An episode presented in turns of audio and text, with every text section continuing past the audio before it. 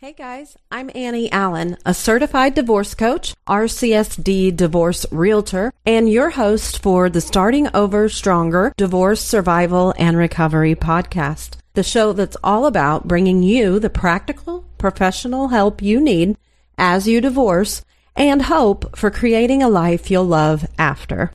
I don't skim the surface around here. If you want to dive deep into the wholehearted wisdom of how to have a better divorce experience than everyone else you know by changing what you do, this is the podcast for you. After a lifetime in dysfunctional relationships and over a decade in recovery, I'm ready to share everything I've learned and everything I'm still learning, along with the collective wisdom of amazing divorce professionals and divorce survivors because I believe the keys to a better divorce and healthier relationships to come should never be a secret. The enlightening and unconventional wisdom you'll find here is actionable and sometimes even fun, like friends chatting over coffee. So come listen in for a fresh, honest look at doing divorce differently. Starting over stronger is here for you, for the help and hope you need before, during, and after your divorce. Let's dive in.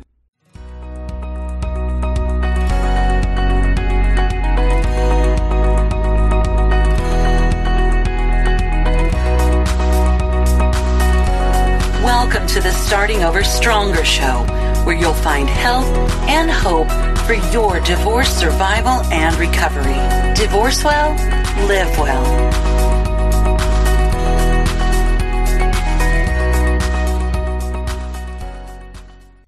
Welcome back to the Starting Over Stronger Divorce Survival and Recovery Show. This is your coach and host, Annie Allen, and it is my pleasure to meet you here every week with more information and encouragement as you go through divorce. Today, we are going to be talking about a very difficult subject that I know some of you are dealing with and probably very overwhelmed with, and that is parental alienation. And today's guest is Regina, and Regina is going to share her story, and then her and I are just going to talk about parental alienation and what it looks like and how to deal with it. So, welcome to the show, Regina. Thank you so much, Annie. I appreciate it. Yeah, it's good to have you here. So you and I met the way it seems like I meet so many people, which is just somehow we end up friends on Facebook and we don't know why or how.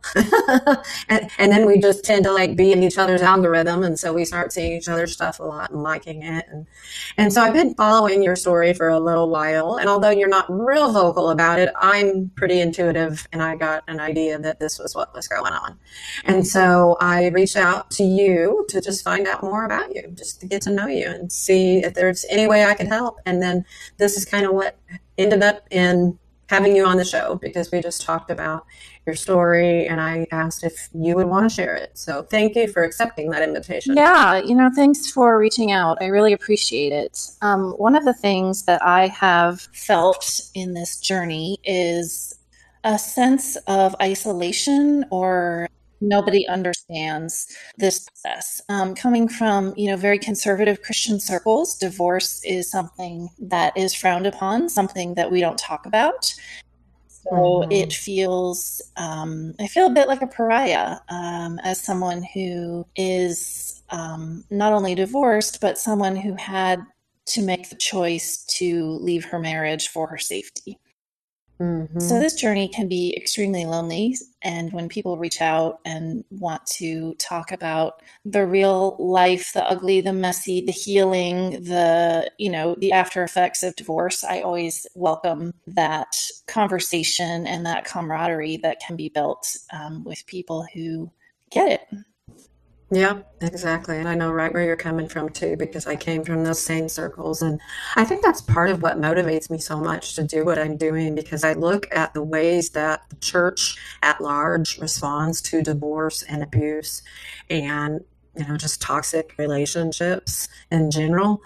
And it just makes my heart so sad. And, and my predominant thought and feeling about all of it is that it must make God really sad too because wh- why on earth would there be a scenario in the world where people who are hurting and in pain get more support from secular circles than from their own church. But yet it happens all the time. Yes. And it's it's just heartbreaking and it's wrong. And I'm here to bring it to the forefront of conversations because I, you know, I just, I, know, I jokingly say I like making people uncomfortable. but the truth is, I'm just really passionate and I'm tired of things being swept under the rug that are wrong. Yeah.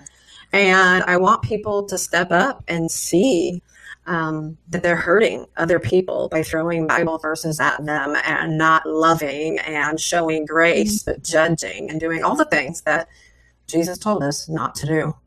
so it is my pleasure to not only reach out to you, but to welcome you on the show and give you a platform and a voice because you deserve to have your voice heard and for people to come to a better understanding of the damage that is being done when abuse is being swept under the rug. Yeah. Yeah.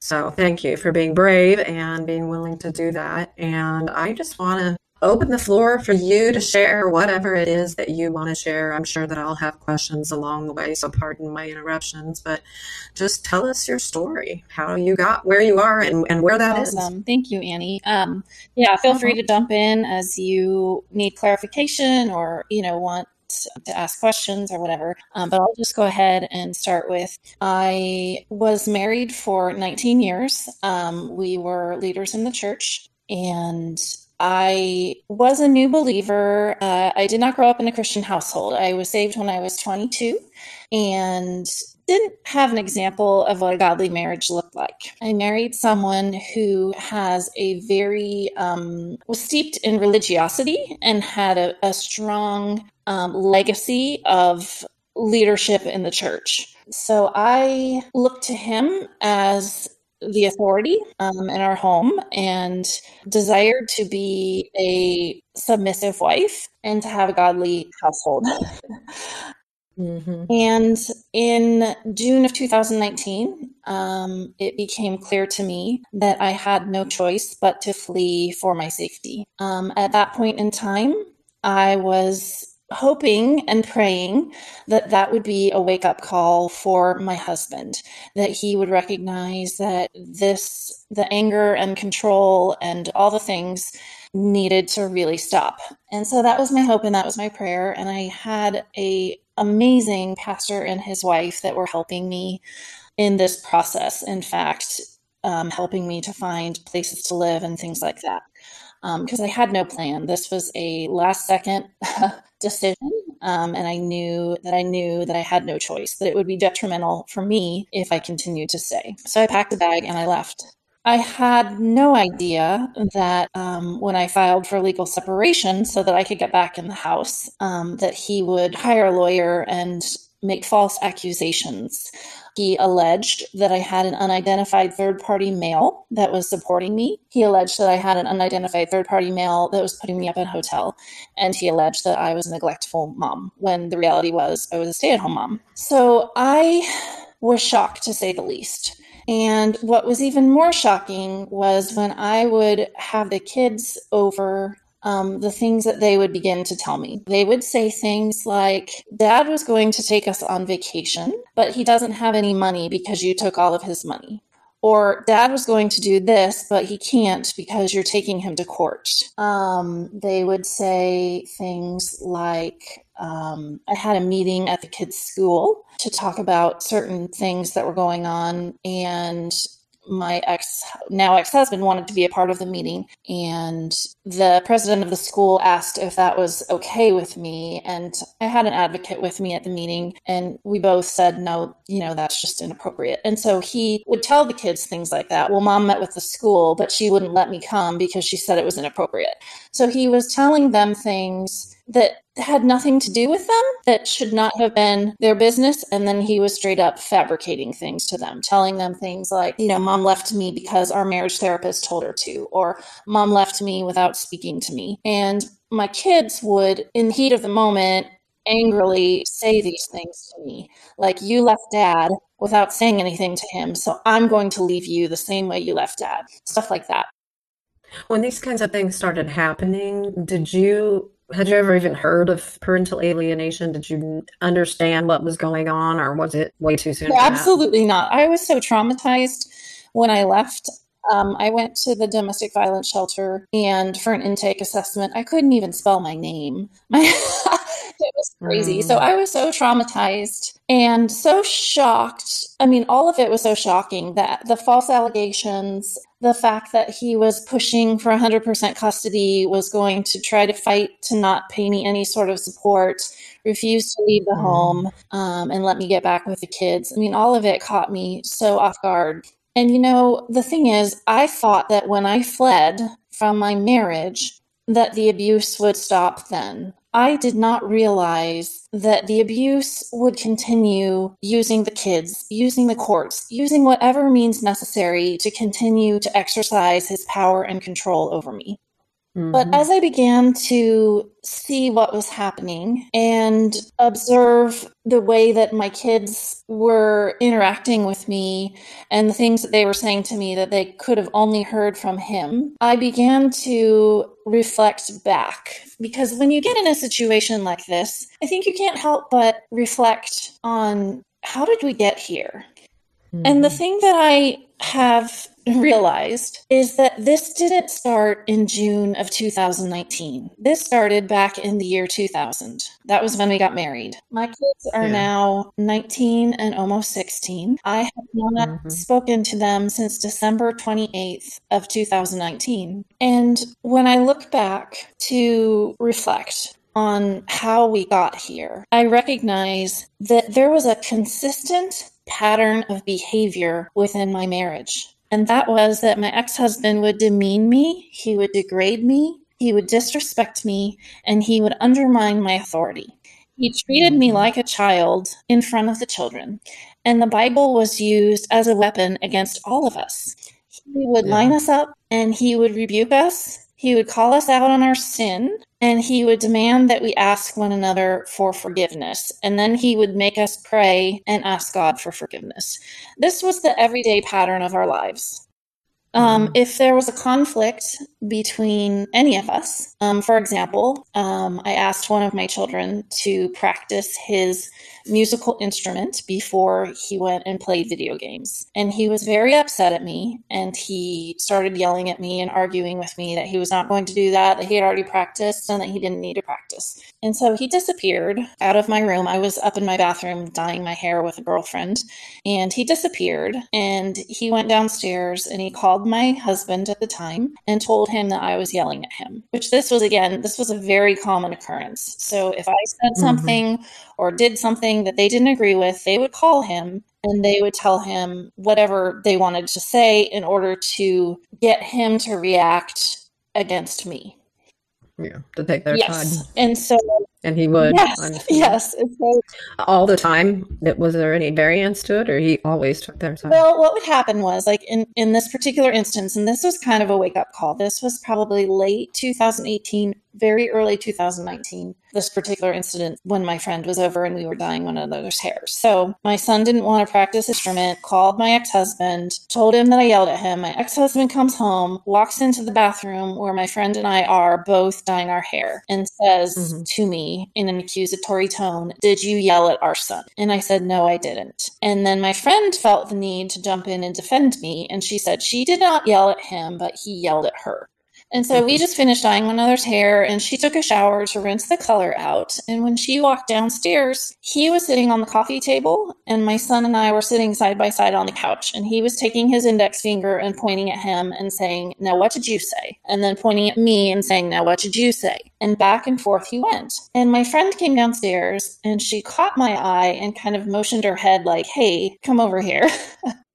And mm-hmm. so I walked her out to her car and she said, What was that about? And I was like, What? And she said, Well, he was interrogating you. And I was like, Oh, I don't know. I mean, he does that all the time.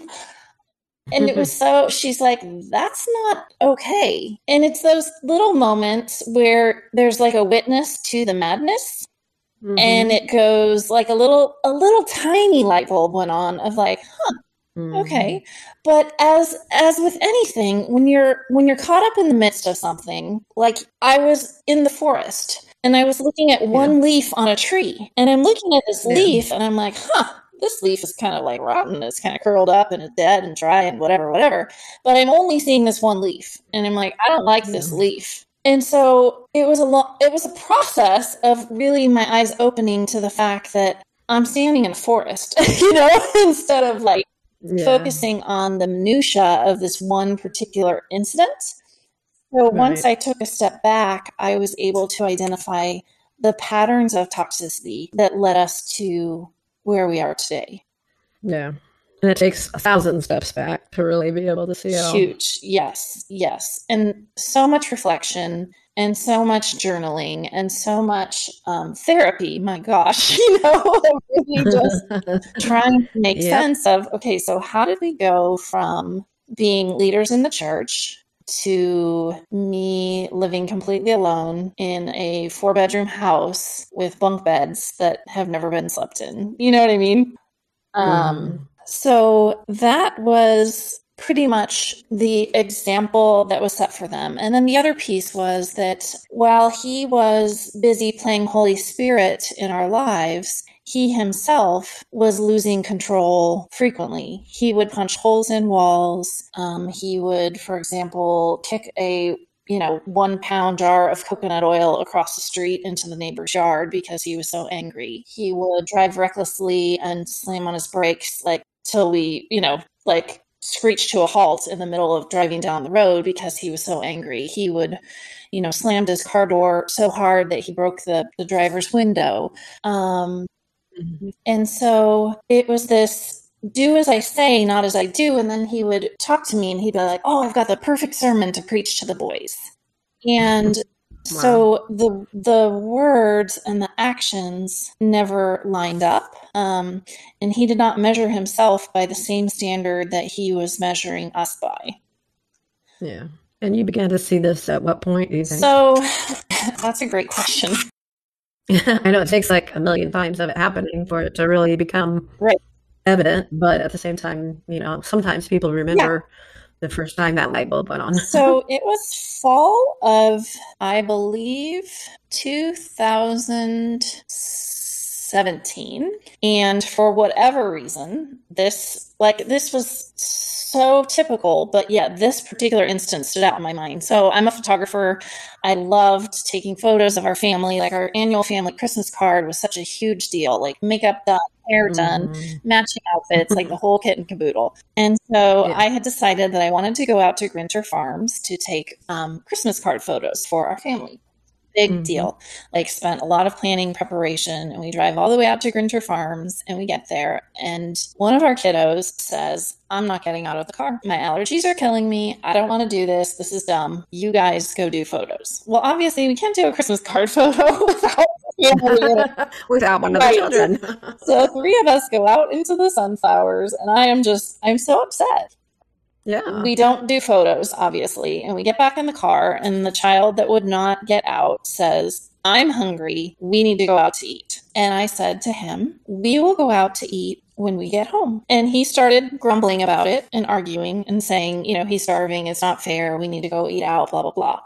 And I said to him, You know what? Like, after the way that this whole thing went down, and the fact that you wouldn't cooperate, the last thing I want to do right now is go out to eat. We can eat when we get home. And my husband interrupted me in the middle of that and said, You are in sin and you need to stop talking right now. You need to ask them for forgiveness.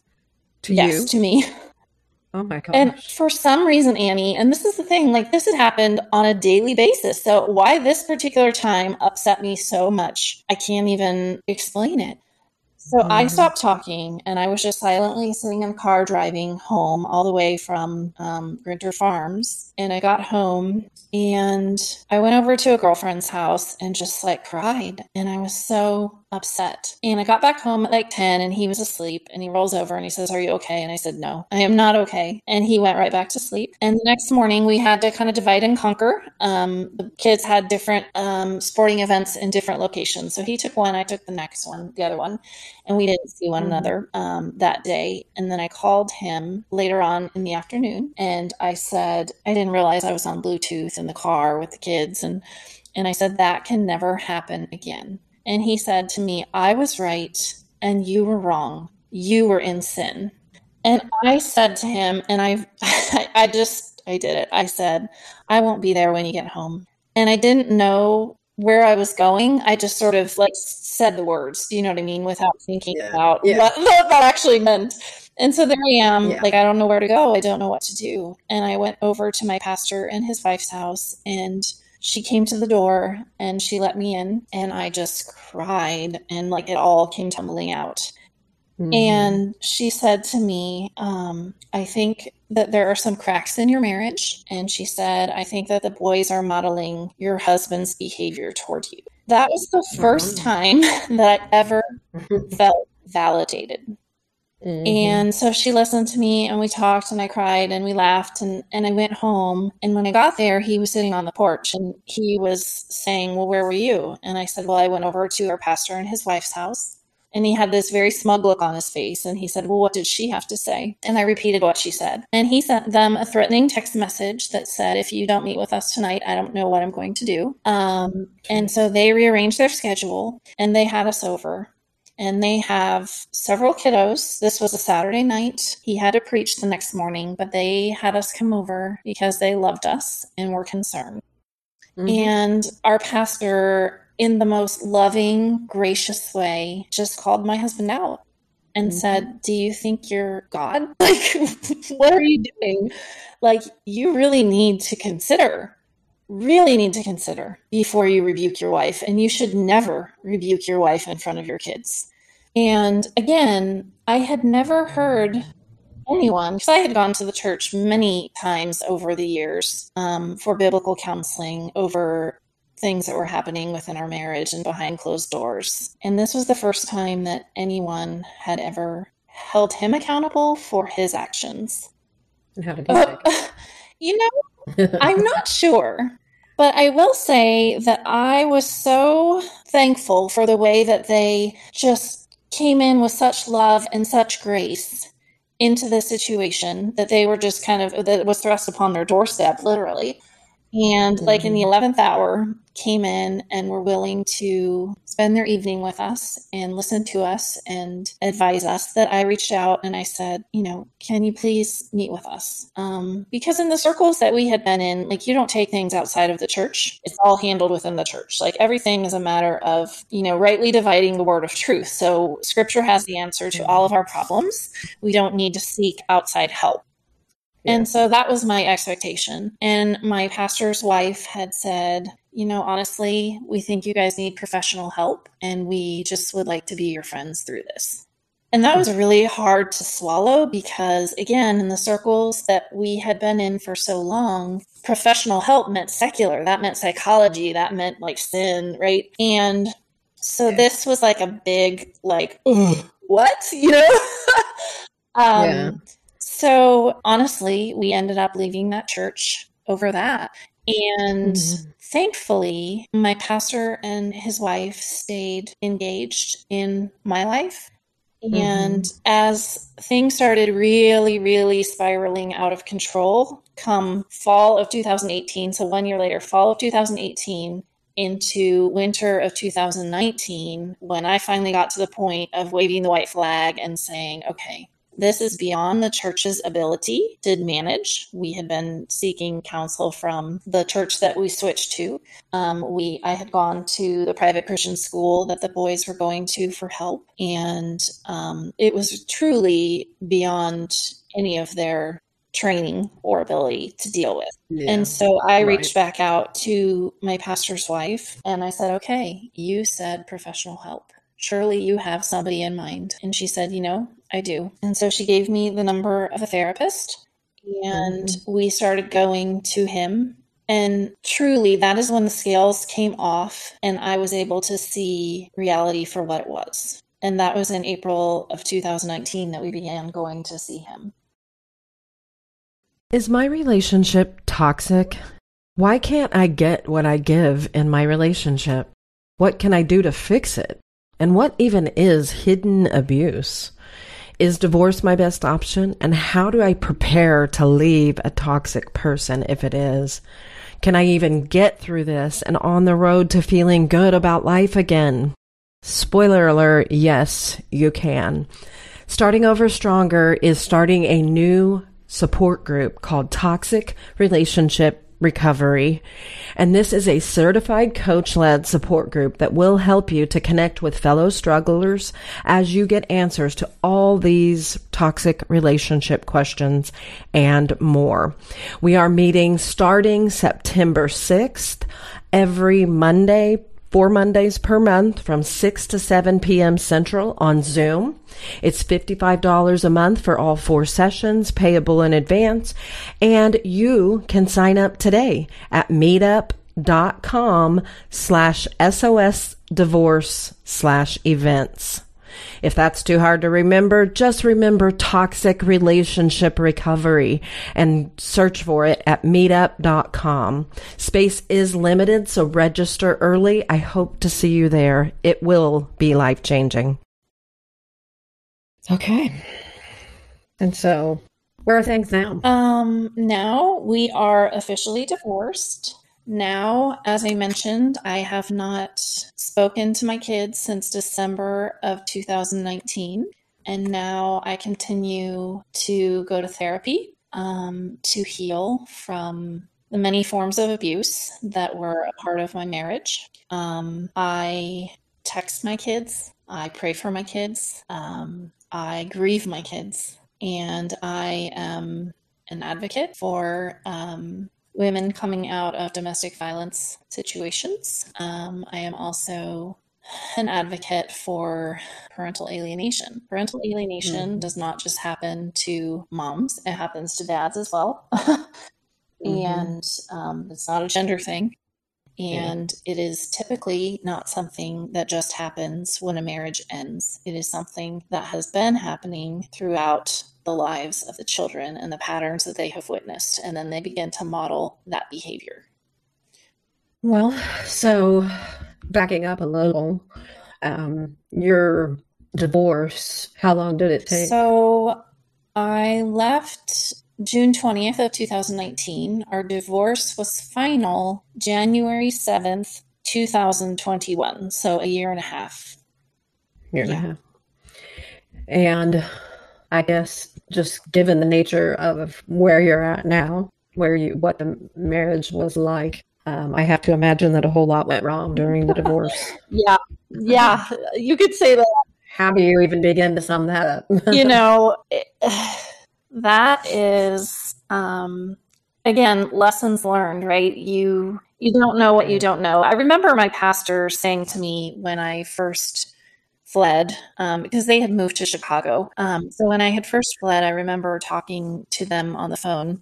And my pastor said to me, you know, Regina, like you're going to need to conserve your energy. Because at that point, I couldn't eat, I couldn't sleep. I was just so in such a state of, you know, fight or flight, just survival mode. Um, my PTSD was crazy. Um, and I remember him saying to me, You're going to need all of your energy um, because the battle is just beginning. yep. And I remember specifically like saying to him, no, no, no, you're wrong. Like, I've been in the ring. Like, that guy is going to like ring the bell any minute and like raise my arm up. Like, the fight is over. and this was like, you know, still in the month of June of 2019. So this was like two weeks out, right? and, yeah. and I had no idea the wisdom that he had. I had no idea yeah. the the battle that would lie ahead of me. And honestly, Annie, I'm so thankful that I didn't because I don't know if yeah. I could have left. I mean, had I known right.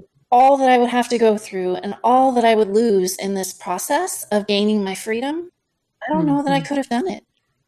Yeah. And it's not like by saying you could have resurrected or saved anything. Yeah. It would have just been yeah. more of the same. Yeah. Yeah. Because the more that I learned about boundaries and the more boundaries that I set to protect myself, the more he escalated to the point where I had no choice but to flee.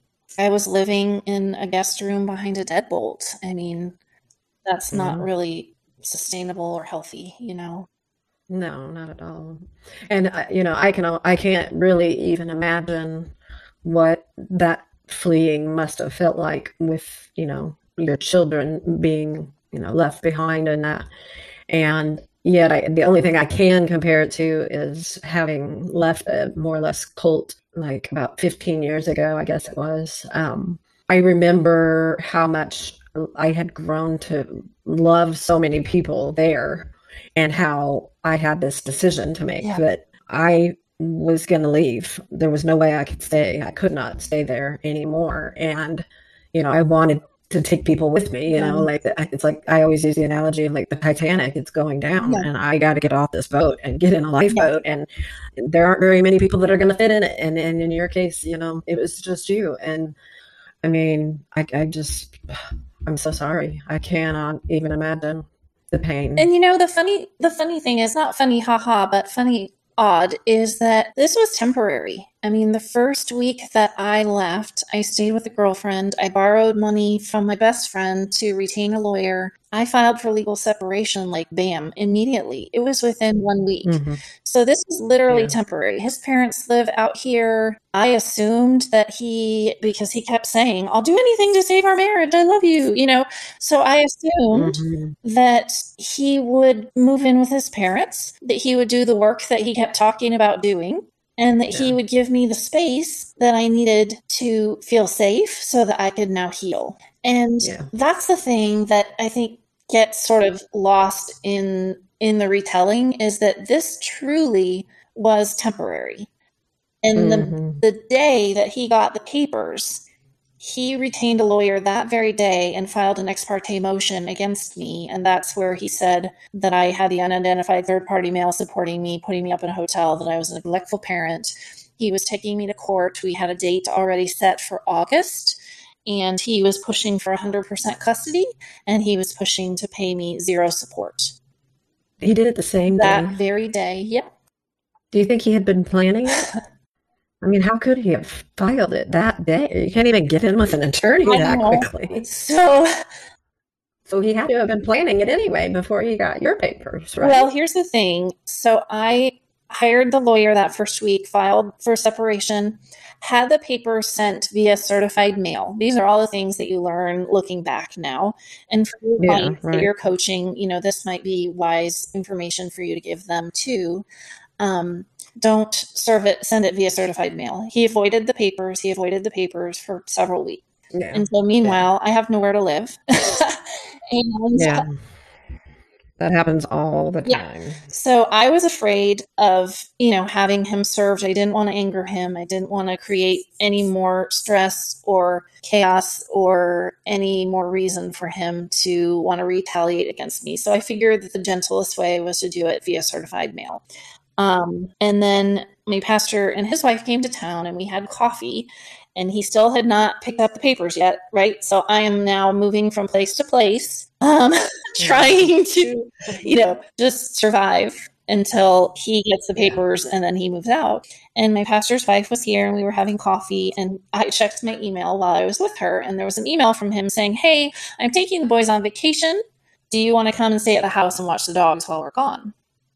Mm-hmm. And my pastor's wife said, Regina, you need to send him an email right now and just tell him that you have filed for separation and that that's what those papers are and that he needs to go to the post office and pick them up. So that day I sent him an email and that is exactly what I said. And he mm-hmm. did not pick them up. So I ended up having to have him served anyway. And the day that he was served was the day. So I do believe that, yes, once I sent that email, I believe that he got a lawyer himself, but that he waited yeah. to actually file the ex parte motion until he was served.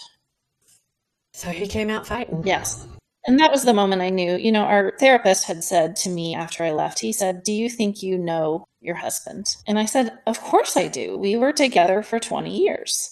And he said, You yeah. don't know him. You only know the mask that he wears. He is a whitewashed mm-hmm. tomb full of dead man's bones. And I did not believe that. And you're getting ready to. right, exactly. when you filed for divorce, you're getting ready to meet the real him. I sure did meet him. Oh my goodness. Yeah. And oh, you gotta laugh or you cry. Right, right? exactly. the laughter is a huge a huge it, yeah, I mean, you know, I, I always feel irreverent, you know, to laugh at such a moment, but it's just it, it's yeah. I said this to one of my clients today. I said, one of the most difficult parts of my job is to sit with my clients and hold space for them and let them share their mm-hmm. stories. And and as much as i truly care they're telling me something that they are looking at me like i'm going to be surprised and like i'm you know can you believe that? And and i'm like i could literally finish your sentences. I already know what you're going to tell me. Yeah. it's like there's a mm-hmm. textbook out there for yeah. this type of personality and they've all read yeah. it they do the same things they say the exact same yes. words it's so predictable and yes. yet all of us, myself included, yes. were blind to yes. it for years, if not decades. Yes. And it's it's just mind-boggling when you think of it that way. Yeah. That it's just, you know, yeah.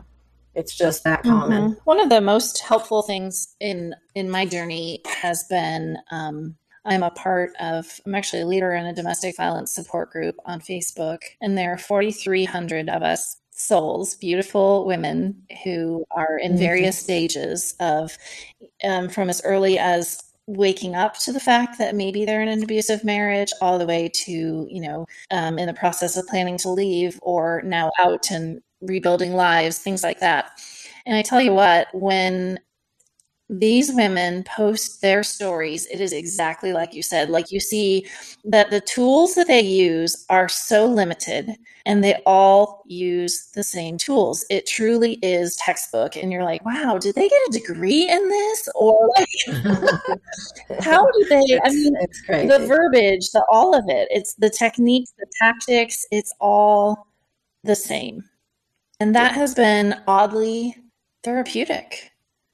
Yeah, it, it is. I know what you mean. I, I had that exact same feeling both when I left the cult and when I left my toxic yeah. marriage. And I, I just remember like just there was such comfort in just knowing, oh, this I'm not alone. Mm-hmm. This happens to other people right. besides just me. And it helps you to understand too of like, okay, and to sort of predict what and to not be surprised at what's coming down the pipe too.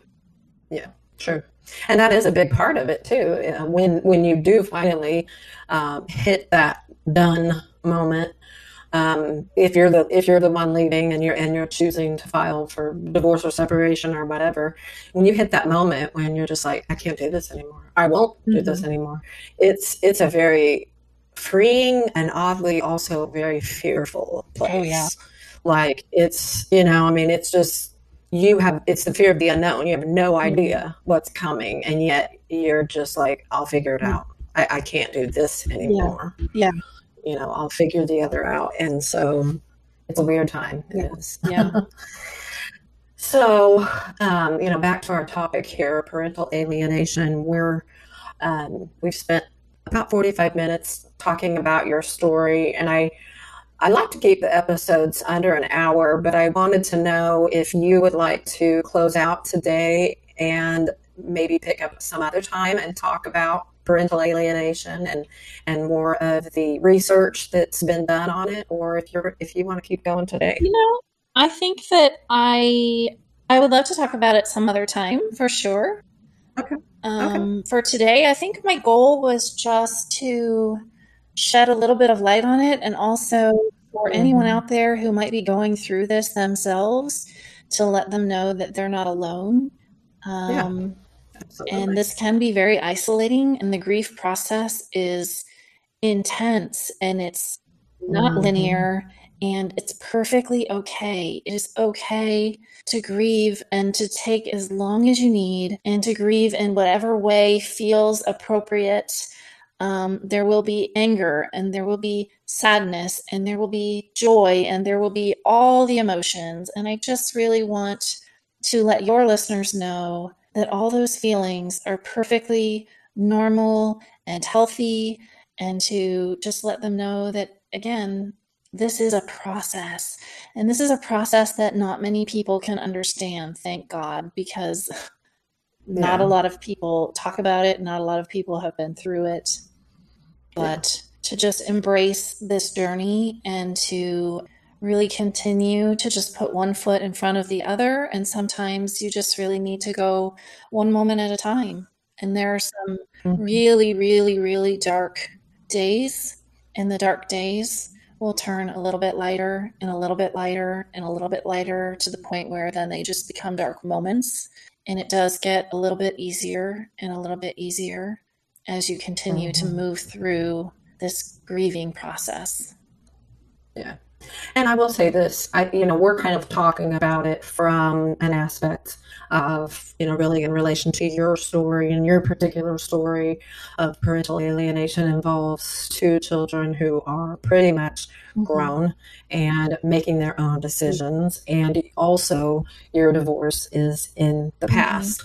And for somebody who's listening who those two things aren't the case, maybe their children are very young still, or maybe they are, you know, either in the beginning or haven't even filed for a divorce. And so we would be giving very different advice, you know, to someone like that. We're not going to tell you to grieve and just accept the mm-hmm. loss. We're going to tell you to fight it. Absolutely. so we can probably have another whole episode yeah. on that because not only should you fight, but you should fight well because there are strategies that work and strategies that don't yes. work. And there's uh, you know, more probably more than a whole episode of, of information that would kind of outline what that would look like. Yeah. But um, you know, we definitely want to um, maybe in a future episode talk about you know what is parental alienation? What is you know I, have even heard the term just recently parental alienation syndrome. And i've talked with a judge on another episode about that and what that even means if it's a thing. You know what is the other party the offending party doing in parental alienation? What are the kids doing? What are you doing? How can you do things that are more strategic and more um, in your favor when it comes to a courtroom um, there's a lot of different things that a lot of different effects that parental alienation has on everyone involved in it. And you know so there's there's a lot to talk about here. And we i definitely want to talk about it. Whether or not uh, you join me is totally up to you but uh, we will definitely revisit this subject very soon maybe the very next episode awesome. um, to talk about all of those things. Because you know, first of all, thank you so much for sharing your story. Stories are so important. People learn so much and gather such courage and strength from hearing other people's stories. So that in and of itself is enough. Yeah. But having the tools to fight yes. to not be in the situation you're in is equally important. And then, like I said, obviously the acceptance and and the what can I do now and all of those things are all equally important yeah.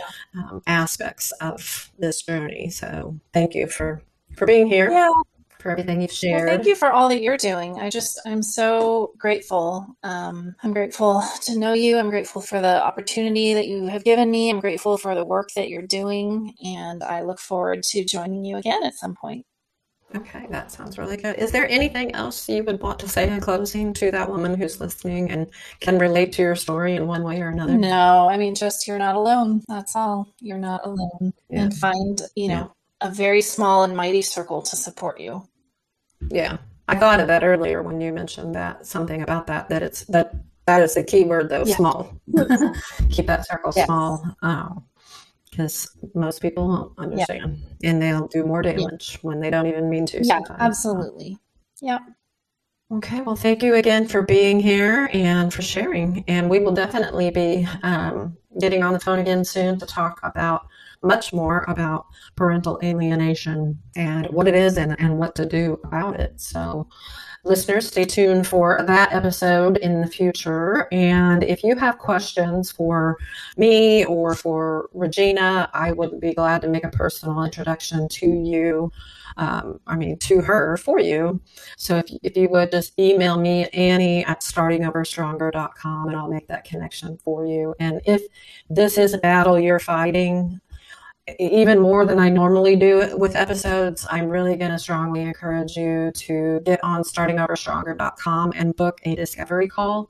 That's 30 minutes of time that you and I can sit and talk about your situation, and I can give you some direction on how to protect yourself and how to walk this out in a way that you can feel good about and hopefully see some victory in.